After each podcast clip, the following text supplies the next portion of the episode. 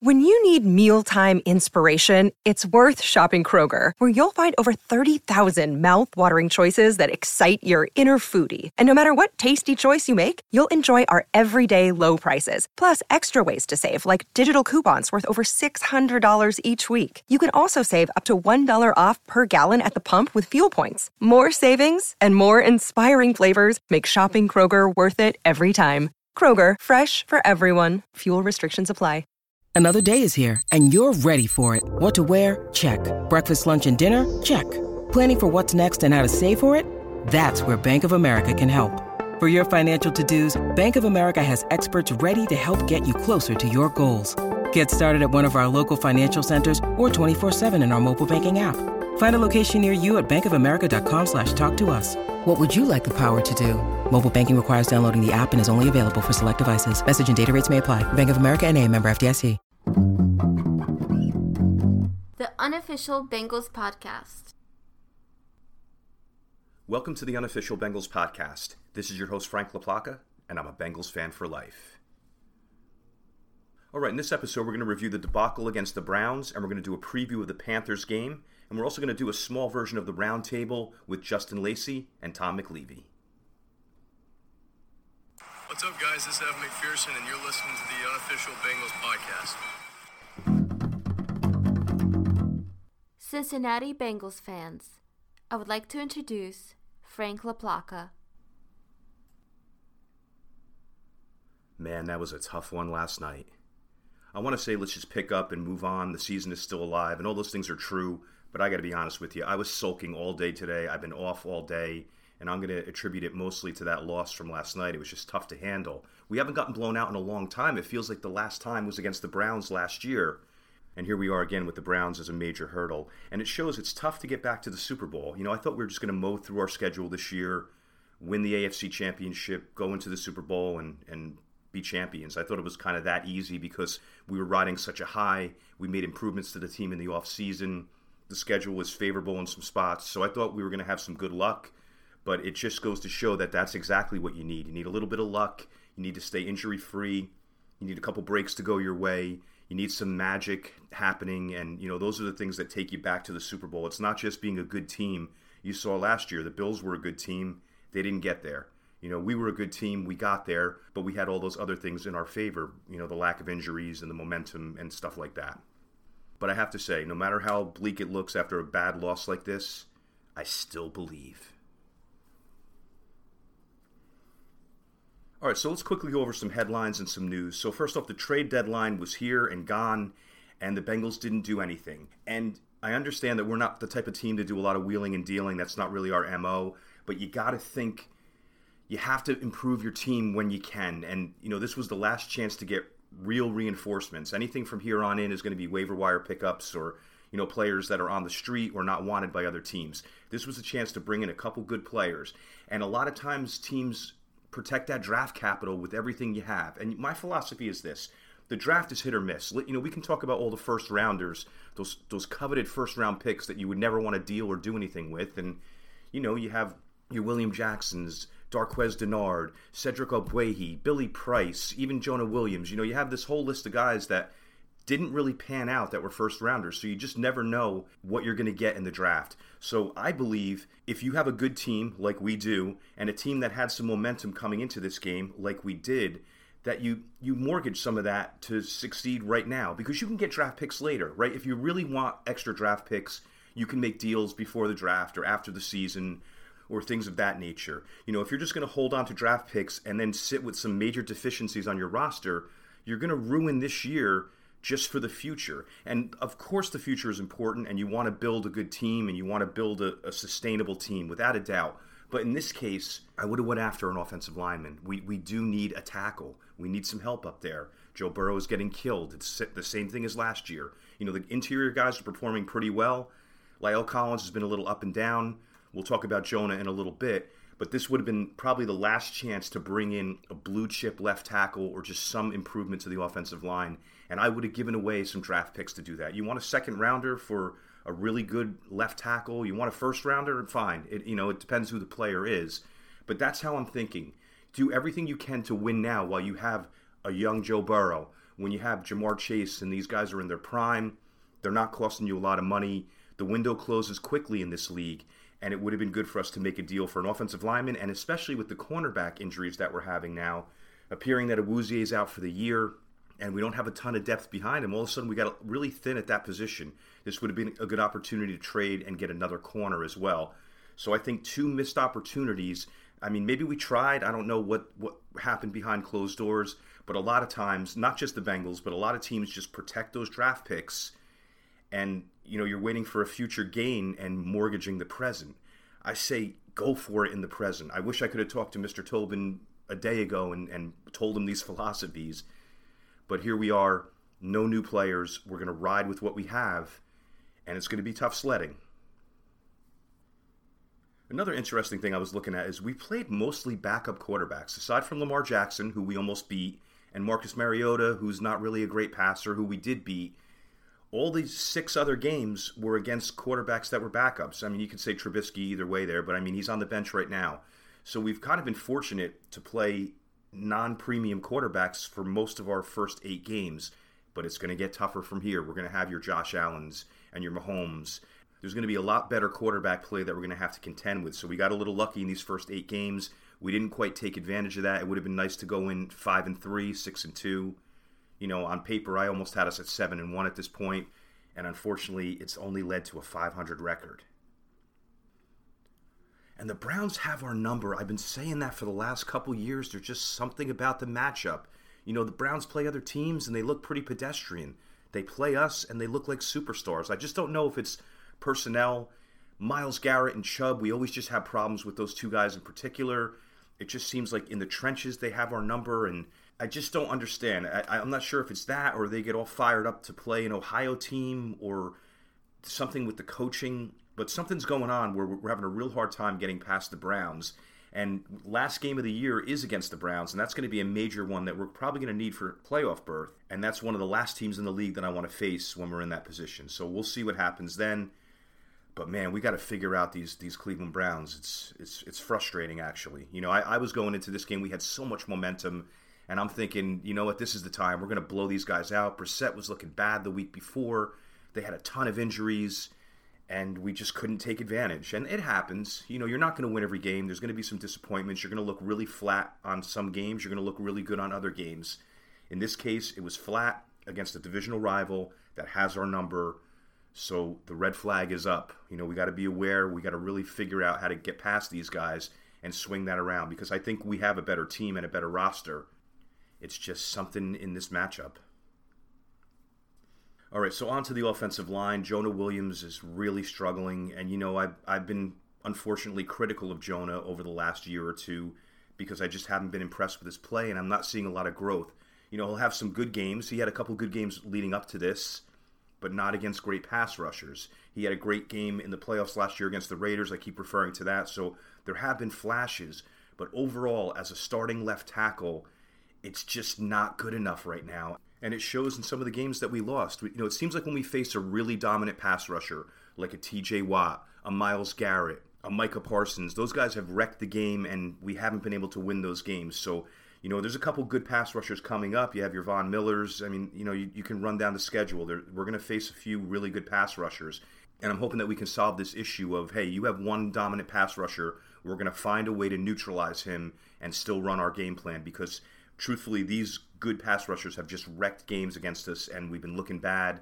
And recently, Myles Garrett has been lining up a lot on the other side, and I was like, they're not going to do that against Cincinnati because Myles Garrett has had Jonah Williams' number for a while now, and he started off on the left side. He started off against Collins. I thought Collins was doing pretty well against him, maybe a little bit of pressure here, but then they they were like, you know what, get him over against Jonah. And that's what led to sacks. That's what led to hits on Burrow. That's what led to a tipped ball that was an interception. So I just knew it was a matter of time before they exploited that matchup, and they did it pretty early in the game. And it was a very successful strategy for Cleveland to have him lining up over Jonah Williams. It's going to be rough with some of these injuries, but you know, let's take a very quick look at the upcoming games. So we have the Panthers at home. That has to be a win. The Panthers are kind of mortgaging the season and looking towards the future and stockpiling draft picks. They have they have another backup quarterback that we're facing here. It's just everything seems to be in our favor. They don't have a lot of talent on the roster right now, that should be a game that we win. And if we don't win, it's really going to put a damper on the season. So you figure if everything goes right and the better team wins at home, Cincy is now five and four.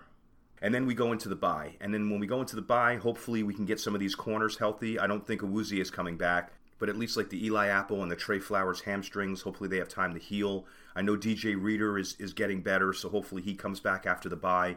It would be a nice boost to get some healthy corners back and DJ Reader before we move into a really tough part of the schedule. So that's the goal for the bye week. Kind of reassess things, think about what's going right and wrong on the offensive line, and what we have to do to scheme to be better. But that would be the goal during the bye. We come out of the bye at Steelers, you know, another tough team, divisional rival. TJ Watt is not in there, so that, that bodes well for us. Pickett is struggling. So, you know, with any luck, and I don't, I, I'm sorry I'm playing the win win, loss win game. I really shouldn't do that, but I just want to give some motivation to us. Four and four right now. Could go five and four, then to six and four with the Steelers win. Again, if the better team wins, it would be us. That's six and four. And now we head into the real test. We go at Titans. They're a very sound team. They're not as good as they were last year, but they're in first place. They're stacking up wins. Derrick Henry is an issue. So that can go either way. Hopefully, we get that game. I mean, you know, that's one on paper that might not go in our favor since it's on the road and, you know, we're struggling with our offensive line. They have a very good defensive line. So we could end up at six and five there, but I mean, if we go seven and four, then we we have built that momentum of last year. And you know, after the performance against the Browns, it's hard to just say we're going to rattle off three straight wins. And I can't guarantee that, promise it, predict it, or maybe even believe it. But that would be the secret to getting somewhere this year. And then we're home against the Chiefs. And if we don't have all the healthy corners, that's going to be a problem because Mahomes is going to pick you apart. They have a lot of speed. They have a bunch of receivers on that team, so you can't cover everybody what are you thinking? Seven and five? I mean, maybe if we don't get past the Titans, we're at six and six. You know, I hate to say that, but at six and six through twelve, you still have a shot for the playoffs if you get hot down the stretch. But you really want to try to go in seven and five or better. So we'll see what happens over the next four. But that's what we have coming up. There's some reasons to believe that we're going to do well, and then there's some reasons to believe that we're not going to do well. We're just going to have to ride it out, see what happens, and just have fun with the journey and have fun along the way. These are Cincinnati Bengal games we're in contention no matter what happens over these next couple games. So let's enjoy it because before you know it, it'll be March and we'll be dying for more football. And that Awuzie injury is tough. He was having such a good year, and it's looking like he's going to be out for the year. And that's losing your number one corner. That's losing your best cover guy. So that's going to be a major problem when we're playing some of the better teams. You know, I wish him a speedy recovery he was on his way to making the Pro Bowl this year, unless he got snubbed like they often do to the Cincinnati Bengals. But either way, we have him for next year. Get healthy. Can't wait to have you back. On top of that, now you have the Eli Apple hamstring and the Tre Flowers hamstring. So the corner position against the Panthers is going to be a rough one. Hopefully, after the bye, guys heal up, as I said earlier. But that could be one of the things that affects us and hurts us against the Panthers. If if we lose, that might be something that you point to in that game. I'm hoping that we can overcome it because you have to think about who's behind that. You know, last game we had Dax Hill and Cam Taylor Britt in there for the end, and you know they kind of exploited Dax.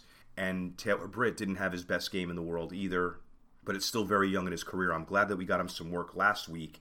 That way against the Browns, it wasn't just his first action at corner.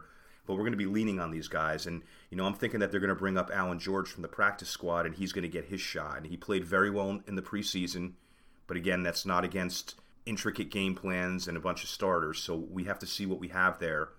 But I think it's going to be your chance, Alan. This is your chance to succeed and and earn a spot on this roster. You know, the sky's wide open. We actually are going to need you very much this week. And then you probably have Jalen Davis getting some more snaps. The only other corner that's on the roster, practice squad, that's healthy is Marvell Tell, and I don't really think they're going to bring him up. So it's you're probably looking at Allan George and Britt. Of course, you have Hilton in the slot. Dax Hill is going to help out a little at corner, and Jalen Davis is probably going to help out a little bit at corner. If I was the Panthers, I'd be going four wide. I know they don't have a lot of quality receivers, but that would be one way to exploit the Bengals in this game with the injuries. And then you have Trey Hendrickson. You know, he was hurt in this game too. Unfortunately, he was neutralized by Jedrick Wills, and that's a matchup that we should have won. I'm still thinking that he was having problems with his back and, and the pinched nerve. And you saw he came out for a few snaps holding his lower back. So he's not 100%. I'm hoping that, you know, he has a pretty easy game against the Panthers. heals up over the bye, and we get that Trey Hendrickson that was dominant last year when we were making this playoff run down the stretch. Other items, it was nice to see Chris Evans out there get that 26 yard catch in the beginning of the game and then they forgot about him again. I, I, just don't understand what they're doing with him. You know, I, am one of the guys who likes Perine. I think that Perine is skilled and does a lot for us in a lot of different ways on this team, so I consider him a valuable player. But I'd like to see Evans get more snaps. He's a really big mismatch when you line him up outside as a receiver and they send a linebacker on him because I don't think there's many linebackers in the league that can cover him. So it worked early, and we just never went back to it. And I'm, I'm hoping that we start making him more a part of the game plan because it seems like every time he touches the ball, he seems to do something good with it. And then lastly, the Ja'Marr Chase factor. You saw what it's like without your big playmaker. You know, we forget. I guess we don't forget, but you, you saw glaringly that, you know, that's Joe Burrow's go to guy. That's the guy that can make a big play at any point in the game. That's a guy when you're driving down and, and need to score, you're going to lean on. And it really showed without him in the lineup, it was rough because they were doubling Higgins and you saw without Chase in the lineup, we're a different team. Just like without Hendrickson in the lineup, we're a different team as well. So, two very important players, and I'm hoping Hendrickson gets right, and I just can't wait to get Ja'Marr Chase back. The bye week is going to help with him. They said four to six weeks, so if this week is one, he's going to miss the Panthers, then a bye, then he's going to miss the Steelers, and hopefully we get him back for at Titans or Chiefs, but not too early. Wait till he's ready you certainly don't want to ruin this guy's career. And he does have a hairline fracture on the hip, in addition to the hip flexor. And that's not a simple injury either. That's something that could spiral and turn into something bigger. So you really want to make sure that he's definitely 100% before you just run him back out there. And then lastly, condolences to the Zimmer family. Another loss for the family and Coach Zimmer. And I just wish you guys all well and rest in peace, Adam Zimmer.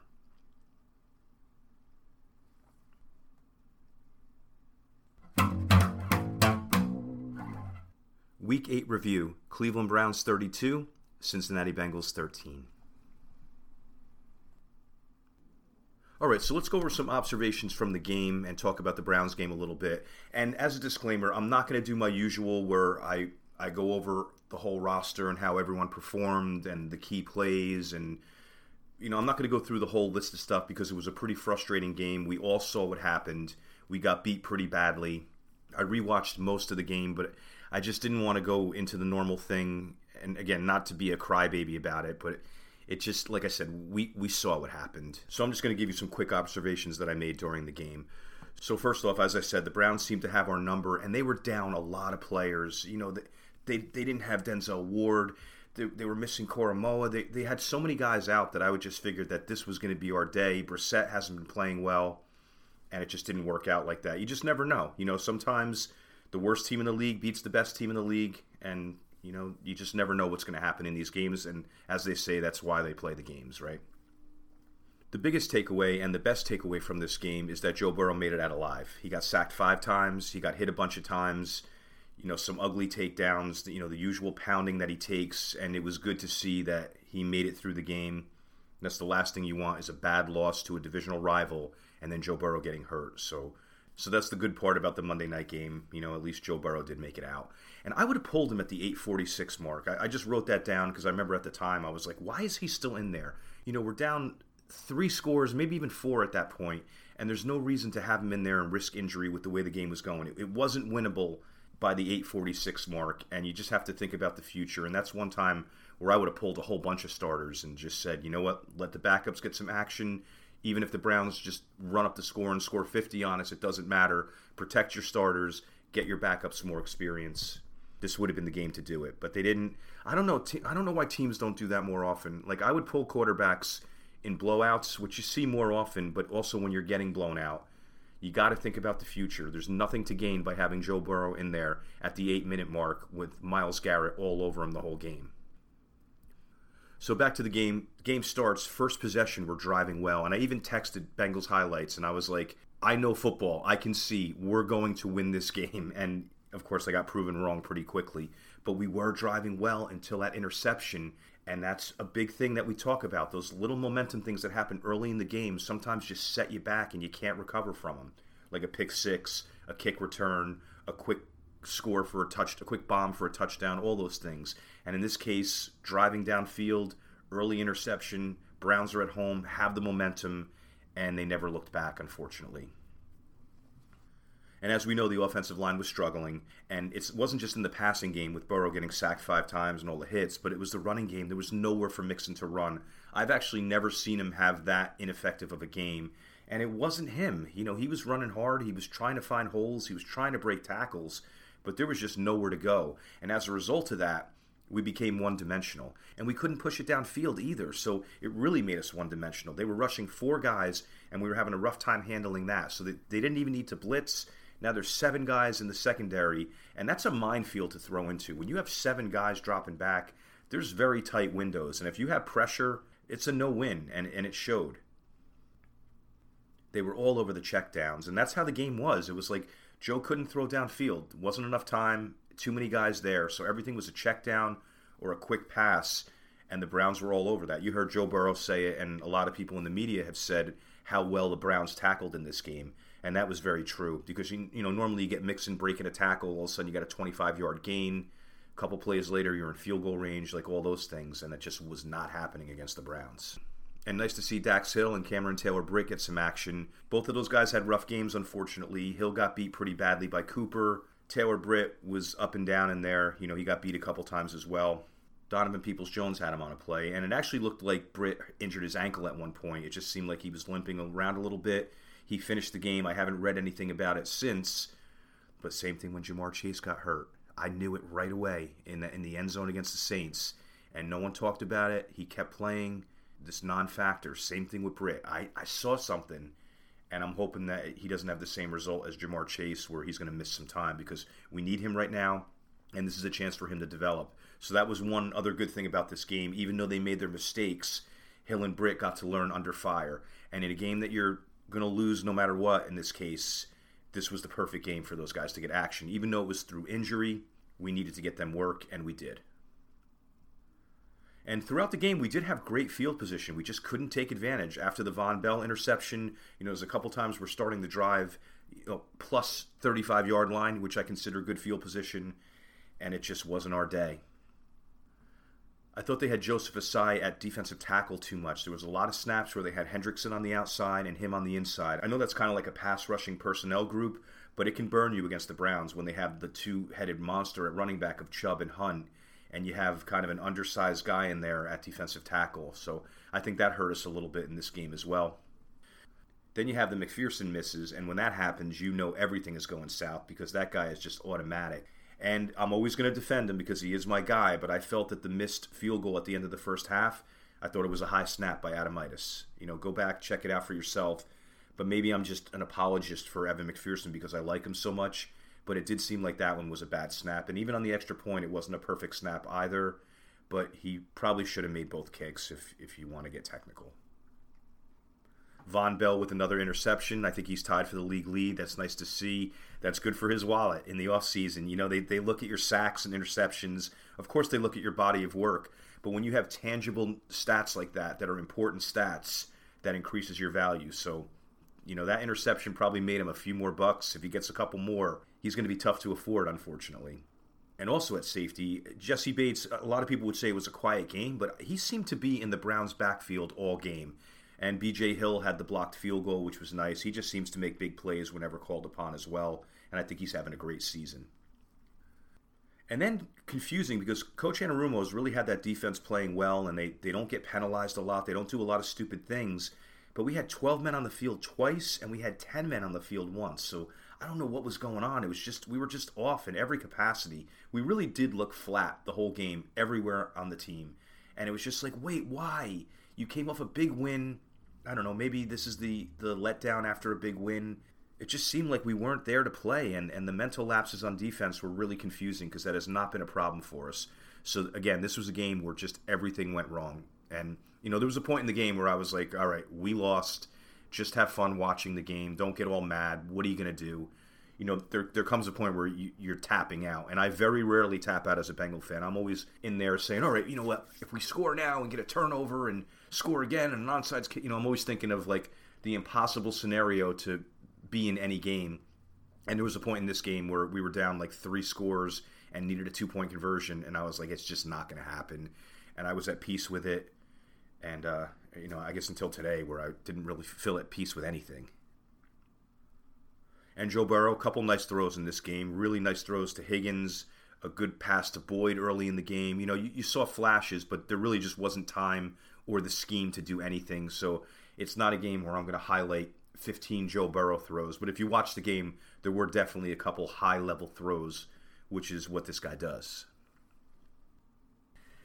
So nobody scores in the first quarter. We trade punts, we trade turnovers, and then the Browns happen to go up 6 nothing. We have a penalty which enables them to get the two point conversion. You know, that's the analytics. When you get the penalty and it's half the distance, and now you're at the one, the odds of making that two pointer go up pretty significantly. So the Browns took advantage of the analytics and also had the personnel to do it. 8 nothing Browns. Then we get right before the half, we have the missed field goal, real big momentum changer, and also sets them up for a field goal and enables them to score right before the half. Another losing formula. So we're down 11 nothing at the half. But I'm like, you know what? We're good. We can score, get a two pointer. McPherson can kick a field goal from anywhere. We're making great halftime adjustments, and I was just like, just wait till the second half. You know, the offense is going to kick it into gear. We're not going to give up a touchdown like we have it in the first seven games in the second half. Of course, that streak was also broken by the Browns, so it was just a total loss on every capacity because that was an impressive stat going seven games without letting up a second half touchdown. And again, a credit to Coach Anarumo. So here we go. Then the Browns score on their first drive. Now it's 18 nothing, and now it's a three score game, and now it's starting to look a little bleak.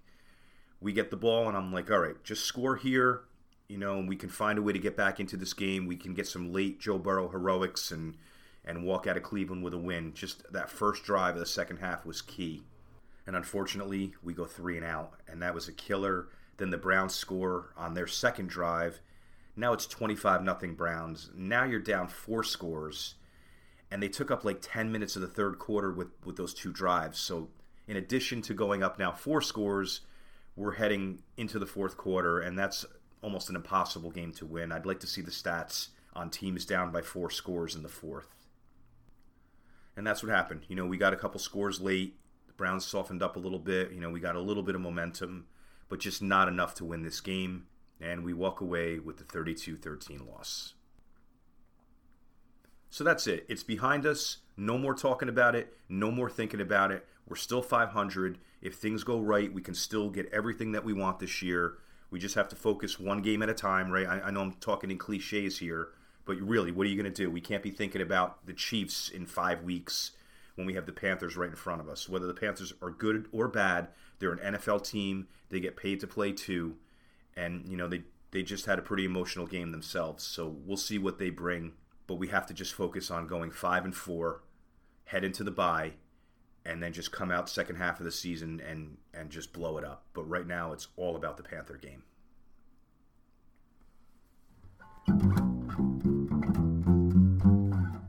Welcome to another edition of the Roundtable featuring Tom McLeavey and Justin Lacey. All right, we're going to do a roundtable discussion with Tom McLeavey and Justin Lacey. Guys, how are you today? Good, good. How you been? Doing fabulous. So yeah, I thought this was going to be a celebration episode, and we were going to talk about how we finally knocked off the Browns, and they're not our nemesis anymore, and tied for first place. Of course, none of that stuff happened. You know, it was a really rough game last night. So let's start off with that. Tom, what are your thoughts on what you saw last night? You know, reminiscent of the first couple weeks of the season. You know, you I thought they were get you know gaining momentum. Um, you know, work through some some things, but um, they regressed. And simple as that, they did not look good. Justin, what are your initial thoughts on, on last night's game? Yeah, it was just pure disappointment all the way around. They got they got their teams kicked in. A good amount of it was warranted and deserved because I felt like they were the better team and Cleveland was completely inferior all the way around, probably minus the running back position. But yeah, I still felt like the Bengals that, that was the perfect opportunity to seize and control the narrative that Cleveland is not going to keep being this this thing anymore, uh, like like how Pittsburgh was for many years. and now you lost five straight to Cleveland, and honestly, you just you fell right into the trap of the game plan that they had. You know, one of the things that I had mentioned prior to the game on my own end was that they cannot start out slow in this game. They cannot go out with in this game with us losing a guy like Ja'Marr Chase, thinking that okay, we're still going to showcase and prove that we can chuck the ball all over the yard and we're not going to be afraid of their pass rush. While that mentality is good, you're still not playing smart because right now the weakness of that Cleveland Browns defense is their run defense. They cannot stop the run to save their lives. And the way how we played that game on Monday night, you would never have known that the Cleveland Browns had one of the worst rush defense in all of football. So I tip the cap to them. You know, they played a hard game as far as like the Browns did. They lost four straight coming into the, that game, and they played like they wanted it. And meanwhile, the Bengals just kind of was ill prepared and ill advised and didn't really stand up to the task at hand to show that they really want to put this Cleveland narrative to bed. Yeah, I'm with you on that, Justin. At what point in the game did you start to feel like, all right, we're not going to win this one?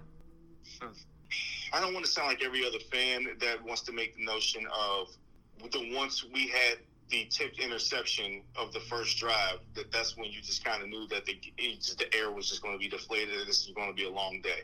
No, I didn't think that at first because it was very reminiscent of Denzel Ward's pick six last year. The Bengals were moving the ball all up and down Cleveland's defense last year in that first drive of that game. And obviously, Denzel Ward made a great play to undercut Ja'Marr Chase on that out route and then took it to the house the other way.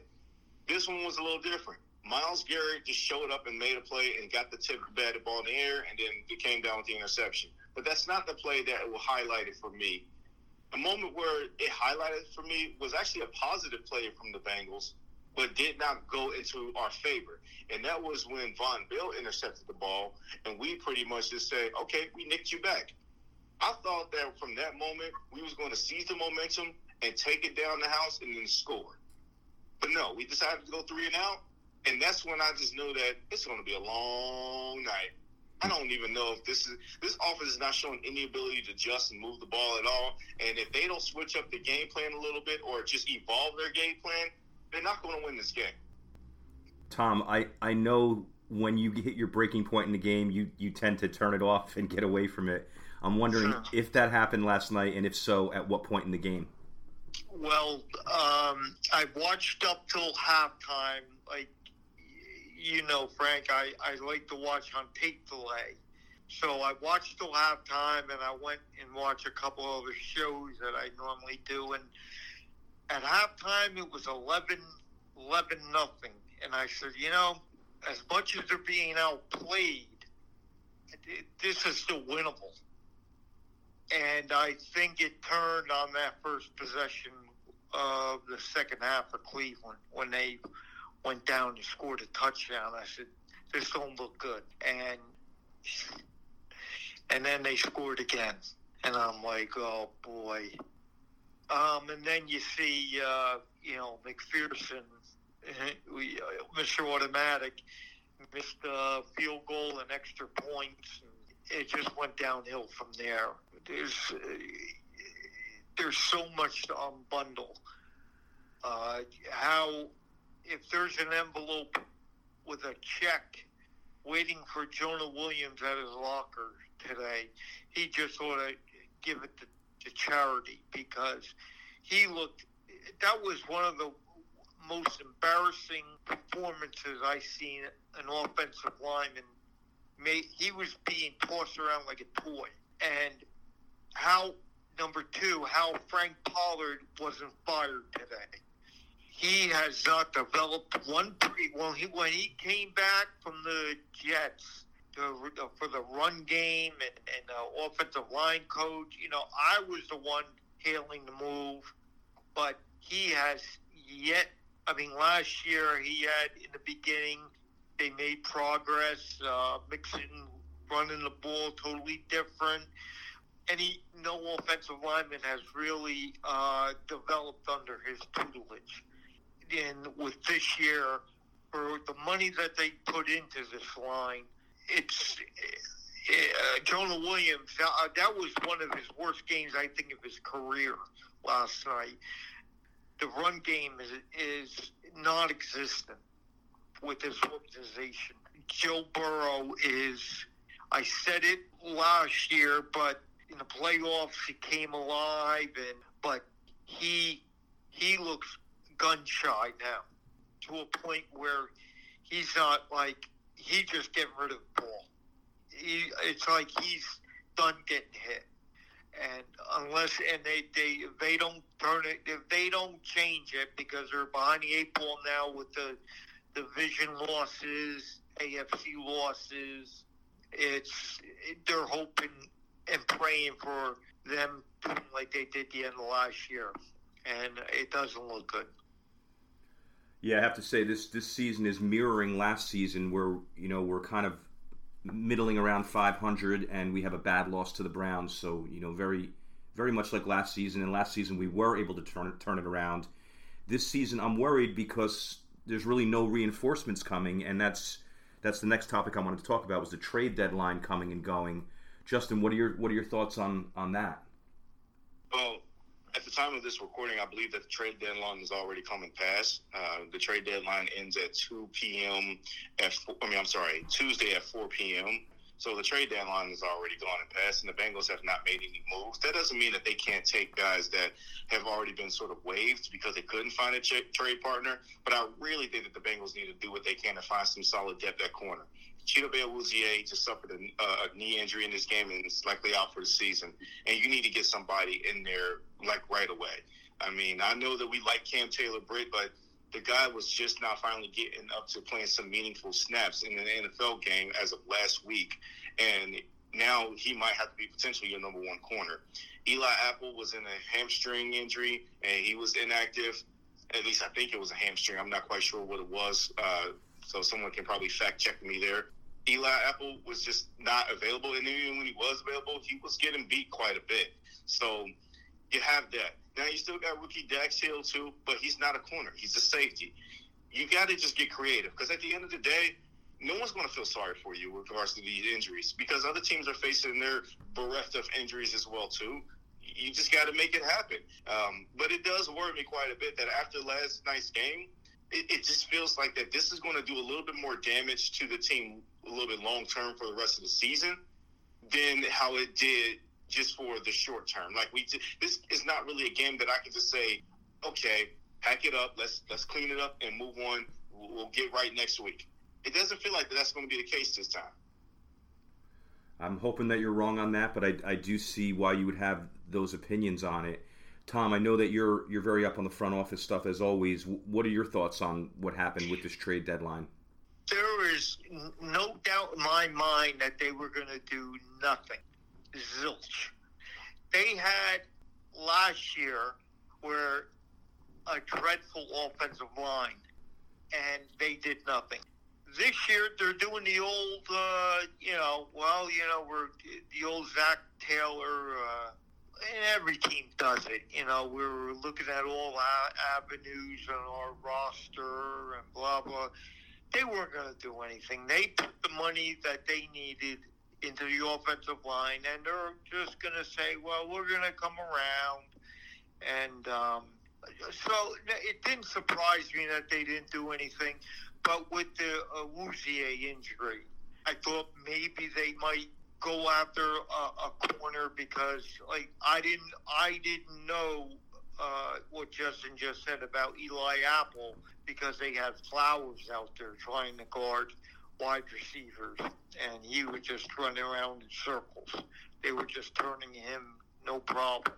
But I I just I knew that they weren't gonna go go get anybody and it's part for the, the this organization you know, all the other teams, but Baltimore went and got Roquan Smith. The Dolphins made big moves today. The Bengals will stand pat. It, it's part of the course. Yeah, and, and, this is the point in the year where if you really want to make a playoff push and you have some deficiencies like the offensive line and now with the injured corners, it really was the time to invest in somebody and, and make a trade because – again, there really are no reinforcements coming. The roster is what it is, and while your other AFC rivals are now getting stronger, we unfortunately got a little bit weaker after this game. Um, let's move on to the last topic, and that would be where do we go from here? So, Justin, what are your thoughts? You know, it's four and four, almost at the midway point. What's happening the rest of the year for the Cincinnati Bengals? Now, I understand what I said in during the last topic um, about like it feels like that this, that Monday night's game pretty much have a little bit of a lingering after effects that might not affect us well. But let me flip that and turn it to a positive to answer this question here. Everything's still out in front of us. We're four and four. Do we want to be four and four? Absolutely not. Hell, we didn't even want to be five and three. We wanted to be seven and zero oh or eight and zero oh right now at this point. But that's the reality of the NFL. You get beat sometimes, and last night was no different. You know, we we took one on the chin. We we got our lunch handed to us. You know, it sucks that it's again by the same team, but it is what it is. But the panic mode and all of that stuff, I'm not going to panic right now until they show. Uh, it, shows like a domino effect. This is sort of becoming a recurring trend that they can't start pulling out these wins. I get it. We have offensive line issues, but primarily it's just the tackles performance. We what did we expect Jonah Williams to lock up Myles Garrett throughout the whole game? No, Myles Garrett is a top three, probably top one edge rusher in all of football. That dude is a freak of nature. He's doing that to everybody. And La'el Collins, while that's sort of been a disappointing signing that we all thought it was going to be great, okay, sure, he had a back issue, but at the end of the day, the offensive line was starting to get better, starting gelling. They just ran into a buzzsaw and played out of just played out of spots for most of the game. But I don't deny that this offensive line has gotten better, and I am going to stake my claim that that is the most going to be the most improved unit from last year to this year, in spite of all of the sacks that Joe Burrow took in that Monday night game. Look who's on the horizon. We got the Carolina Panthers. Now, I'm not going to just write that in the W column because the Bengals need to actually go out there and play and win that game. That is some one thing I am going to slow down with. But you do what you do what you do. You're playing the Carolina Panthers at home, who are rebuilding. They just sold off their assets as well too. You're going to the bye. You're five and four. Coming out of the bye, you you you would think you might be a little bit healthier enough and have a little bit more juice and mojo to go on the road at Pittsburgh, a team that you should not have let beat week one, that you would think that you'll get all kinds of revenge to. You know your back's against the wall. You cannot go 0 4 in the AFC North anymore. We even said that you didn't want to go 0 3, but you're now 0 3 in the division.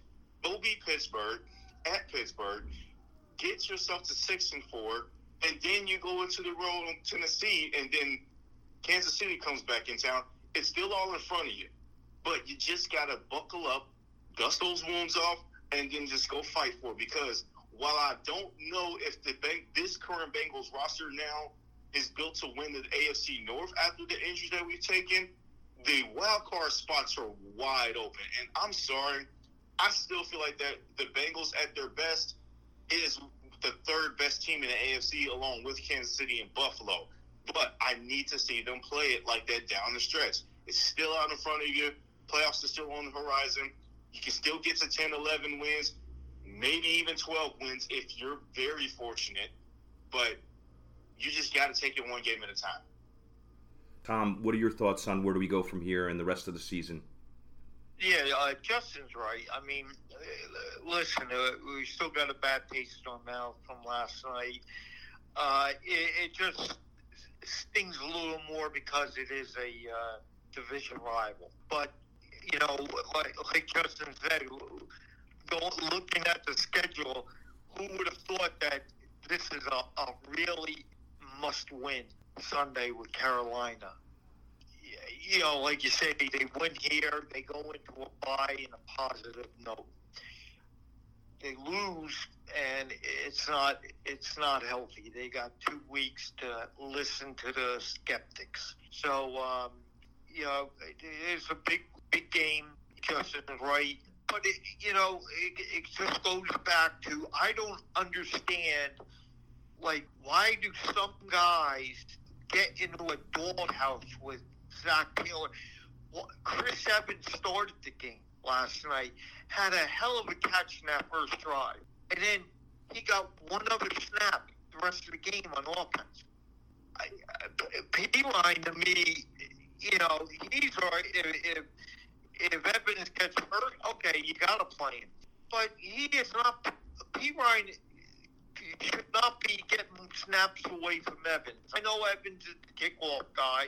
Put Perine back there.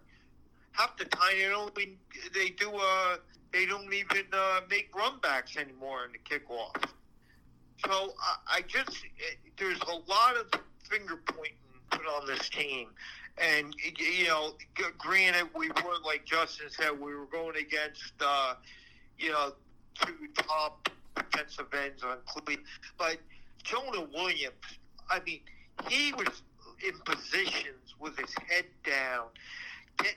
I mean, that I don't care what you say. It's one one thing to get beat by uh, you know when you're in and the guy's just better than you.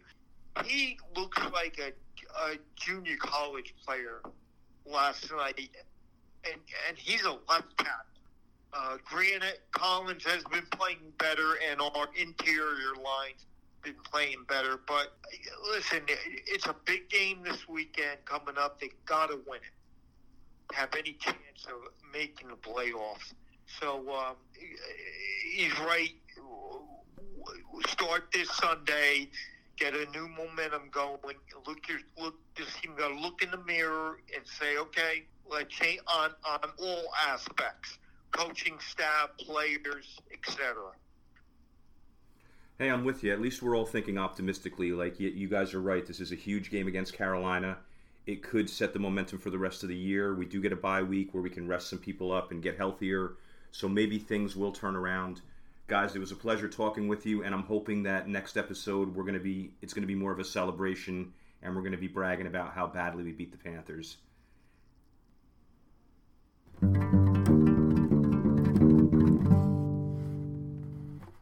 AFC North standings. The Bengals are currently in second place in the AFC North at 4 and 4. They trail the 5 and 3 Ravens, but they're ahead of the 3 and 5 Browns and the 2 and 6 Steelers. The only issue is we're 0 and 3 in the division and 2 and 3 in the AFC, so that could come back to haunt us later in the season if there are any tiebreakers. And the Cincinnati Bengals are currently the ninth seed in the AFC.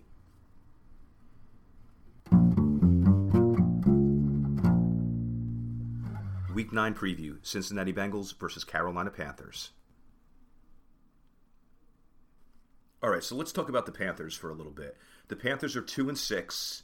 They traded McCaffrey. It looks like they're phoning in their season. There's two starting quarterbacks that they went in with, or, you know, Mayfield and Darnold. They're both hurt. Matt Corral is hurt, so they're on like their fourth option at quarterback.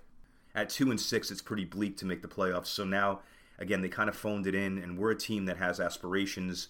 They're a team that's kind of looking forward to the future, so this really should be a game that we win. They're in the middle of the pack with the pass offense and the rush offense, and they're in the middle of the pack with the pass defense and the run defense. So there's no real things to exploit or fear. They're not exceptional at anything. They're just kind of the middle, and they're not horrible at anything. So, you know, they're just kind of in the middle of the pack. So, with that said, let's talk about their personnel a little bit. So, you have PJ Walker, kind of a fourth string quarterback. He's been playing okay, but, you know, uh, you put Joe Burrow up against PJ Walker, that should be a Joe Burrow win. You got to watch Walker on the ground. He does run a lot, and he did have an amazing throw to DJ Moore last week to tie the game at the end. So, you know, he's capable of making some big throws, and you know they're going to be trying to go deep on us a lot this game. So, that's one thing that I would worry about, or the two things I would worry about with him would be the deep throw and the scrambling. Running back, they go with Hubbard as their starter. D'Onta Foreman gets a lot of work, and he's the one to worry about. He's 6'1, 236, so that's like a big bruising running back, and I think he's playing pretty well this year. So that would be a major concern on the offense is them getting the ball to him and have to worry about tackling a running back of that size for the whole game. And then you go to the wide receivers. No one's really excelling there. DJ Moore is their number one. He had a good game last week. He had the huge he had a drop right before the huge play, but he has a huge play, makes the boneheaded decision to take off his helmet. I mean, that's that's major. I probably would bench him for the beginning of the next game just on principle. Like, come on, man, you, you got to be smarter than that. You cost us a victory, right? Because they could have been three and five, and that's a lot better than two and six. A lot easier to climb out of the hole at three and five than two and six. And the selfish move of taking off the helmet just so you can yell at the fans or just so you can show off that you made a great play. Just a bad move, but he's something to worry about. I guess he's their number one threat. They have Terrace Marshall on the other side. you know, he's a young player, hasn't really come into his own yet, but still a threat, and that's someone that can get you downfield. They have Smith in the slot. He's not really having a great year either. Rashard Higgins from the Browns on the bench. I always liked him, but they're not really doing much with him. And Laviska Shenault, they also have from the Jaguars, and he's really not getting that much action either. So, you know, there's some names out there that you want to be afraid of on paper, but they're not really lighting it up. So the, the main guys to worry about would be D'Onta Foreman and DJ Moore. Tommy Tremble's the tight end. Again, not really lighting it up this year as well. Offensive line, they have Ekwonu, Christensen, Bozeman, Corbett, and Moton. Again, on paper, a pretty good line. You know, a couple free agents in there. Corbett from the Rams, Bozeman has been around, played for the Ravens, and uh, like I said, on paper it looks like a decent line, but they're not really playing that well. I would say the right side of the line is stronger than the left. So, you know, look for us to be sending Ossai and Hendrickson a ton on that left side and hopefully having some success. But even Moton's not really having that great of a year at right tackle, so we can exploit that as well it's really Bozeman and Corbett that are playing well on that line. So you're that's where they're going to be running. You know, they're going to be running behind those guys with D'Onta Foreman, and that's going to be a big thing to worry about or to be thinking about in this game. So attacking them, just make sure you have DJ Moore double covered. Take your chances with the other guys. Really sell out to stop the D'Onta Foreman run. Spy PJ Walker. I guess those are the key things to winning this game. They're not going to beat you with their tight end. They're not going to beat you with their wide receiver depth unless they get lucky or unless our backup corners just totally fail. They're exploitable on the offensive line. So there's a, lot here for the Bengals to take advantage of and turn this into a victory. And then you move on to their defense, and there's not a lot of talent there. They have Jaycee Horn, the high draft pick, and I guess he's having an okay year, but he is someone to worry about. Brian Burns on the edge seems to be their best pass rusher, and he's having a decent year. Derrick Brown is very good on the inside, so that's one guy to worry about as a defensive tackle, good run stuffer. You know, he could be a difference if, if the offensive line isn't getting a push. He could be limiting Mixon, so that's one player to really worry about. You have Myles Hartsfield in the slot, who's not having a good year. Xavier Woods as a safety, he's having a decent year. You know, again, good name on paper, but he, it's not really showing up on the field. So this is a game. I, I don't even know how to attack him offensively. It just feels like everything can work unless that defensive interior defensive line for them really gets up on the running game, or unless you know Jonah Williams has a disaster game, we should be able to do what we want against these guys. We should be able to throw downfield a lot. The linebacking core is not strong at all. The slot corner is not strong. So I mean, again, Tyler Boyd passes to Mixon, get Higgins downfield you know, start start incorporating some of these other wide receivers too. It just seems like it's all Boyd and Higgins, Chase and Hurst, and you have other guys on the roster. I know Mike Thomas had the drop this week, but use him. Trent Taylor's a veteran. Use him. He can get open. Trenton Irwin seems to shine whenever he's in there. It was nice to see him get a couple catches this last game and some run after catch. I don't know. You just can't target your top guys all the time. You got to shock teams and surprise them with some role players that they don't expect to shine.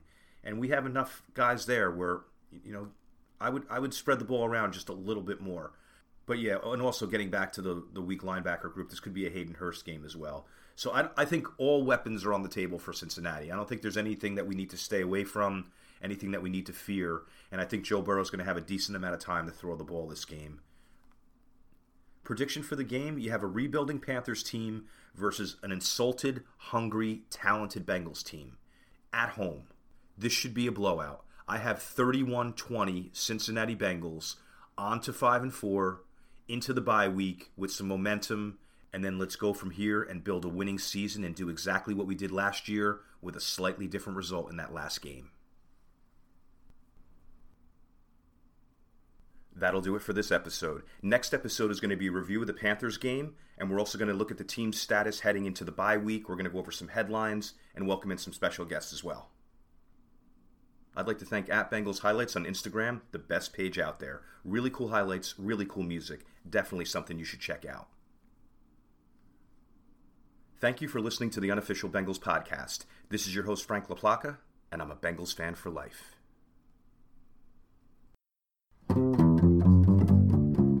The unofficial Bengals podcast.